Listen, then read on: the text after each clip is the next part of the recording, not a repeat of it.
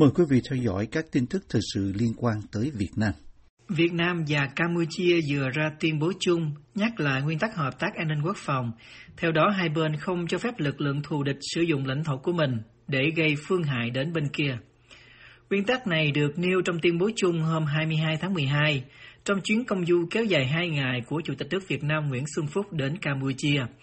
Theo các chuyên gia, chuyến đi này là một phần trong nỗ lực của Hà Nội muốn duy trì ảnh hưởng đến khu vực trước sự bá quyền của Trung Quốc.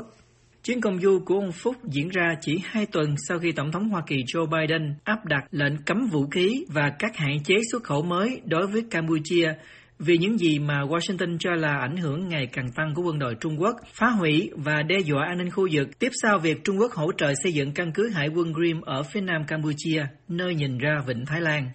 Tuyên bố chung của Việt Nam và Campuchia viết, hai bên nhất trí tăng cường hợp tác về quốc phòng an ninh trên nguyên tắc không cho phép bất cứ lực lượng thù địch nào sử dụng lãnh thổ của nước mình làm phương hại đến an ninh của nước kia. Vào tháng trước, Washington cũng đã trừng phạt hai quan chức Campuchia vì tham nhũng tại căn cứ hải quân Riem, nơi các quan chức Mỹ từng nêu lo ngại về sự thiếu minh bạch trong hoạt động xây dựng của Trung Quốc. Đáp lại, Thủ tướng Campuchia Hun Sen ra lệnh cấm Hoa Kỳ thăm căn cứ hải quân Riem. Phía Campuchia cũng cho rằng việc Bắc Kinh hỗ trợ Phnom Penh xây dựng căn cứ này là vì lợi ích của Campuchia và rằng căn cứ hải quân Riem không dành cho quân đội Campuchia cũng như không cho bất kỳ quốc gia nào sử dụng làm căn cứ quân sự của họ.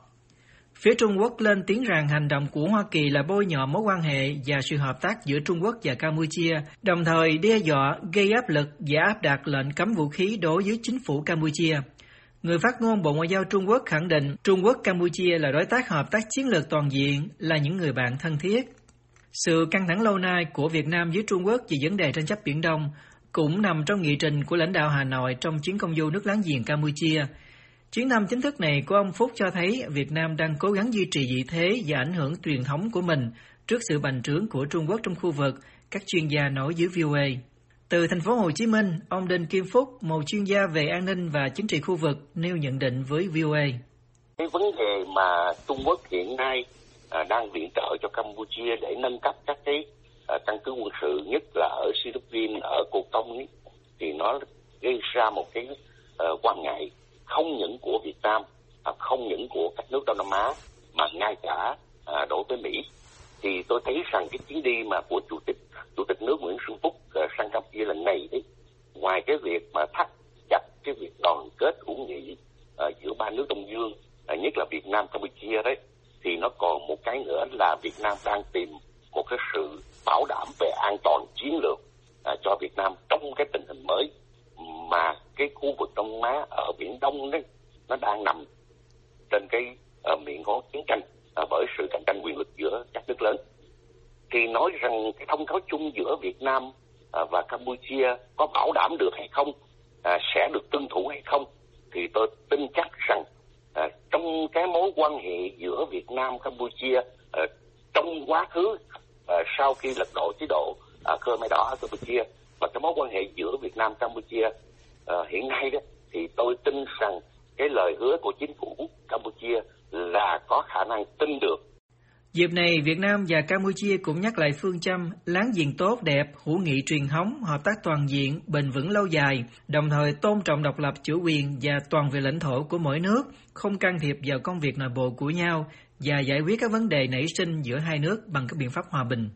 Tuyên bố chung Việt Nam-Campuchia có đoạn, hai bên nhấn mạnh lập trường chung của ASEAN về tầm quan trọng của việc duy trì hòa bình, an ninh, ổn định, an toàn, tự do hàng hải và hàng không ở Biển Đông,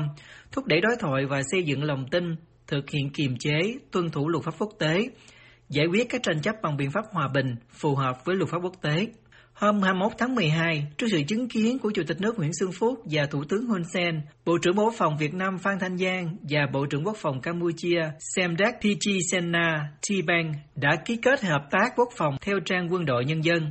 Chuyến công du Campuchia của Chủ tịch nước Nguyễn Xuân Phúc diễn ra chỉ vài tháng sau chuyến công du Lào của ông vào tháng 9 năm nay. Cũng trong nỗ lực duy trì ảnh hưởng của Hà Nội đối với Vientiane, các chuyên gia cho biết.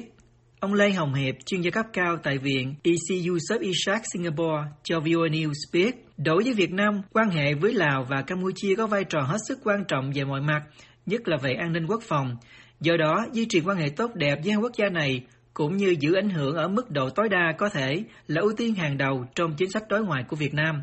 Ông Hiệp cho biết thêm, trong 10 năm qua, mục tiêu này đã phải đối mặt với những thách thức đáng kể do sự cạnh tranh chiến lược ngày càng tăng của Trung Quốc ở quốc gia này. Ông Hiệp nói thêm rằng Lào và Campuchia sẽ tiếp tục là những quốc gia quan trọng nơi cạnh tranh chiến lược giữa Việt Nam và Trung Quốc sẽ tiếp tục gia tăng trong thời gian tới. Nhận định trước thông tin Trung Quốc hỗ trợ Campuchia nâng cấp căn cứ quân sự, người phát ngôn Bộ Ngoại giao Việt Nam nói là quốc gia láng giềng đối với cả Trung Quốc và Campuchia. Việt Nam coi trọng quan hệ láng giềng tốt đẹp, hữu nghị phù hợp với cả Trung Quốc và Campuchia, cũng như mong muốn quan hệ Trung Quốc-Campuchia đóng góp tích cực vào hòa bình, an ninh ổn định và thịnh vượng của khu vực. Truyền thông Việt Nam loan tin rằng năm 2020 sẽ là năm có ý nghĩa chính trị sâu sắc trong quan hệ Việt Nam-Campuchia, với việc kỷ niệm 55 năm ngày thiết lập quan hệ ngoại giao giữa hai nước, đồng thời cũng là năm kỷ niệm 45 năm con đường tiến tới đánh đổ chế độ diệt chủng Pol Pot của Thủ tướng Hun Sen.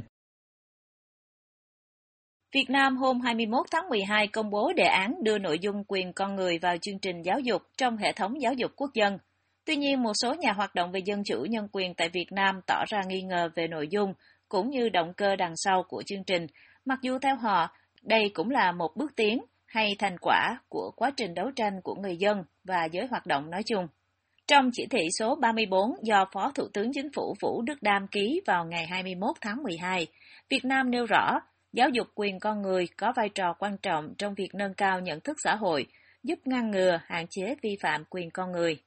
Theo chỉ thị, Học viện Chính trị Quốc gia Hồ Chí Minh cùng với các bộ, cơ quan liên quan được giao nhiệm vụ tổ chức các hội nghị, hội thảo khoa học về nội dung và phương pháp giáo dục quyền con người, biên soạn tài liệu giáo trình, tập huấn đội ngũ giảng viên, giáo viên để thực hiện lồng ghép nội dung quyền con người vào các chương trình giáo dục đào tạo, Thông tấn xã Việt Nam đưa tin. Phản ứng trước thông tin mới này, một số nhà hoạt động về dân chủ nhân quyền tại Việt Nam lập tức tỏ ra nghi ngờ về nội dung nhân quyền mà Việt Nam sẽ giảng dạy cho thế hệ trẻ sắp tới. Tiến sĩ Nguyễn Quang A, một nhà hoạt động chuyên vận động cho xã hội dân sự tại Việt Nam, nhận xét với VOA. Tôi nghĩ rằng nếu mà họ đưa vào dạy về nhân quyền một cách đúng như là của Liên Hợp Quốc thì đấy là một điều đáng mừng. Nhưng mà tôi e rằng họ hiểu khác với thế giới. Nhưng họ không hiểu giống như thế giới người ta hiểu. Họ hiểu theo cách của họ. Cũng đồng quan điểm như tiến sĩ Nguyễn Quang A, từ Hà Nội, nhà hoạt động Nguyễn Lân Thắng cũng tỏ ra không mấy lạc quan về nội dung nhân quyền sẽ được giảng dạy trong các trường học ở Việt Nam sắp tới. Ông nói,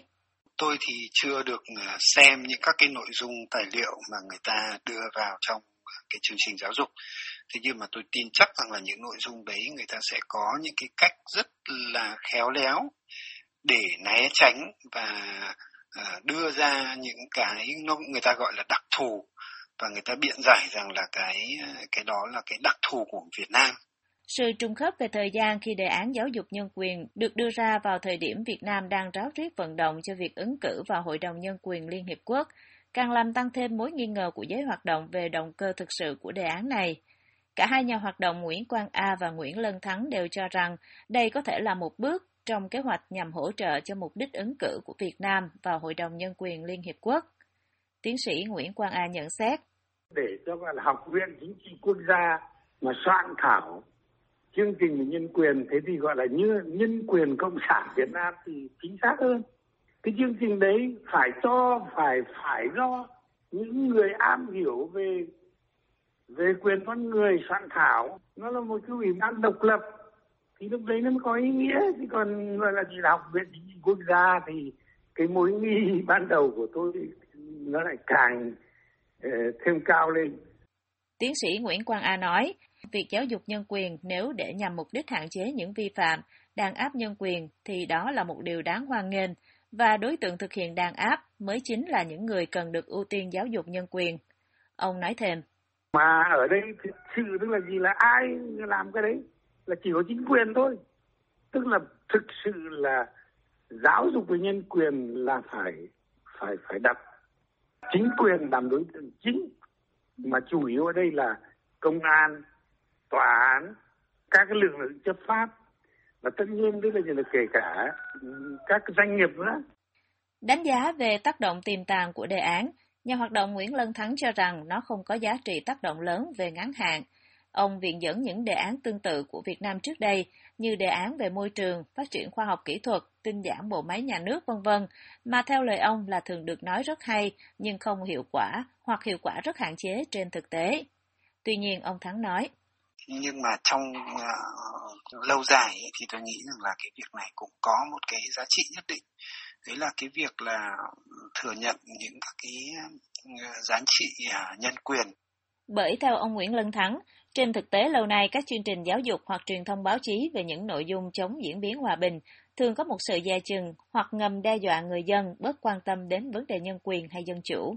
Một điểm tích cực khác, theo ông Nguyễn Lân Thắng, mặc dù có thể việc đưa nội dung nhân quyền vào giáo dục dù là không sát hay chưa sát với chuẩn mực quốc tế, thì đây cũng là một bước tiến tốt để nâng tầm nhận thức và sự quan tâm của người dân đến các vấn đề nhân quyền. Ông nói, một cái hiểu biết chung của con người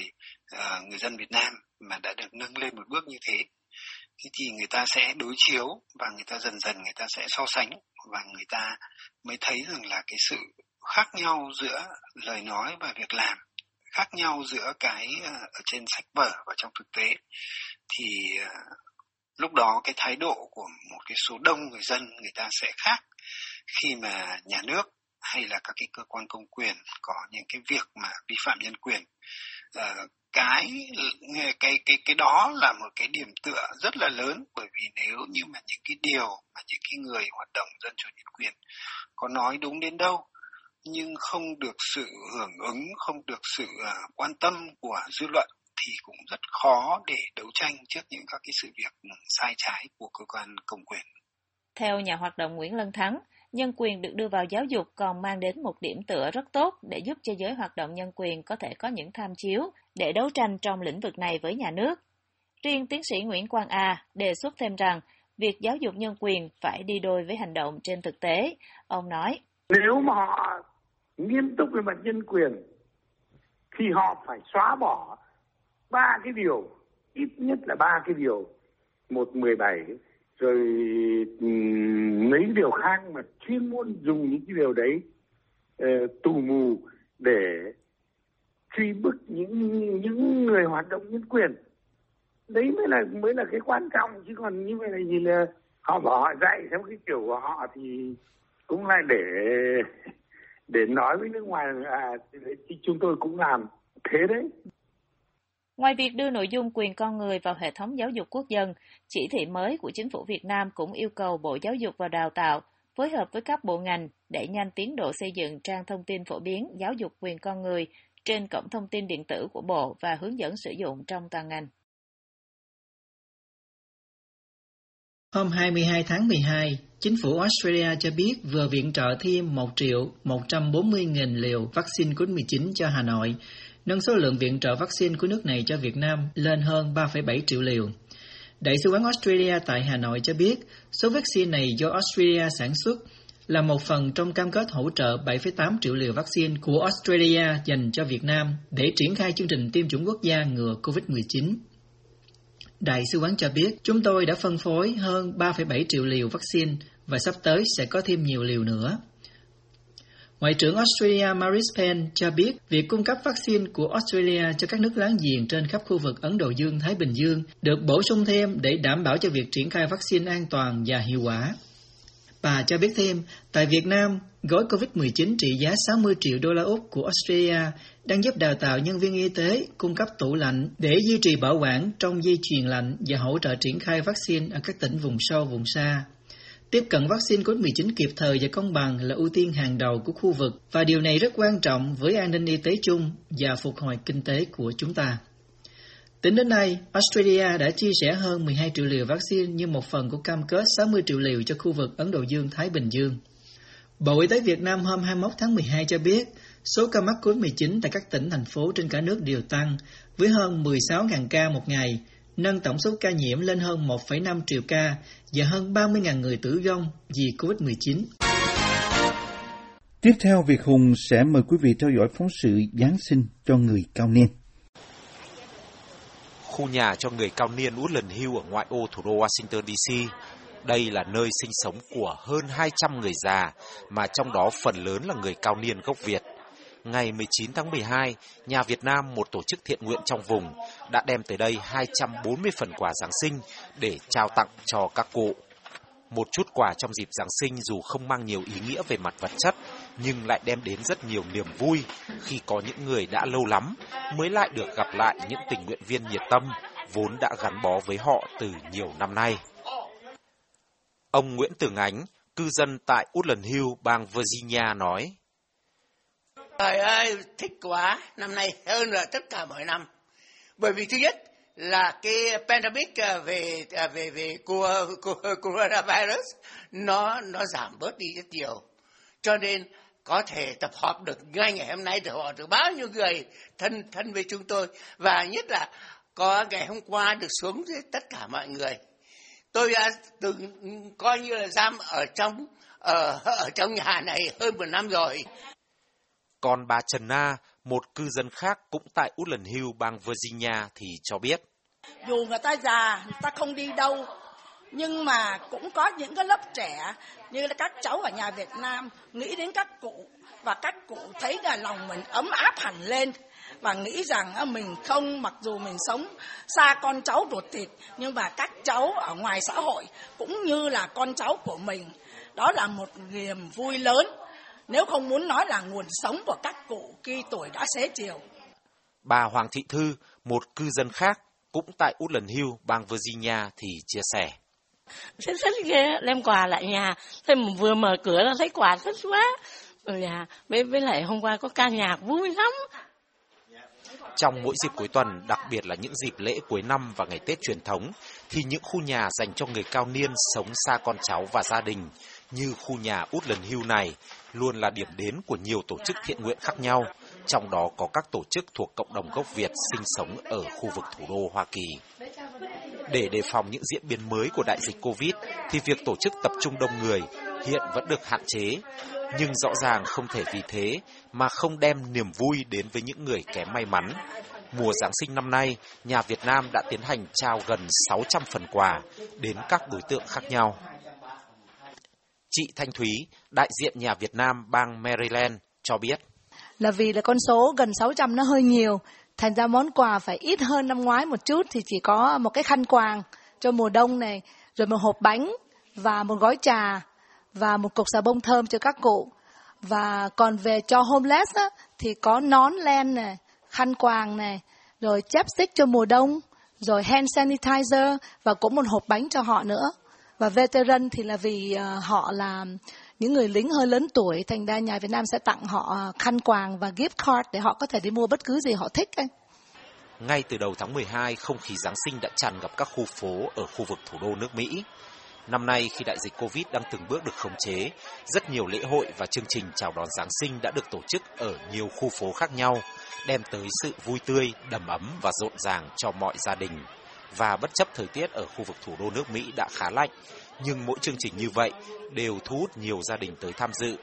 Năm ngoái khi Covid hoành hành dữ dội thì các hoạt động thiện nguyện dành cho người cao niên như thế này vẫn được các tổ chức thiện nguyện thuộc cộng đồng gốc Việt tiến hành. Năm nay dù đại dịch chưa thực sự chấm dứt, nhưng việc trao gửi một chút tình cảm cho những người già neo đơn trong dịp Giáng sinh đã dễ dàng hơn, và tất cả đều hy vọng cái Tết tới đây sẽ có những chương trình chào đón năm mới âm lịch vui hơn nữa dành cho những người kém may mắn.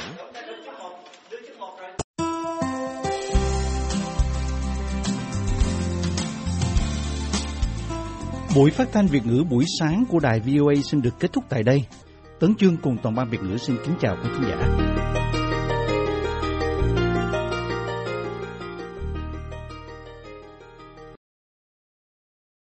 This program has come to you from the Voice of America, Washington.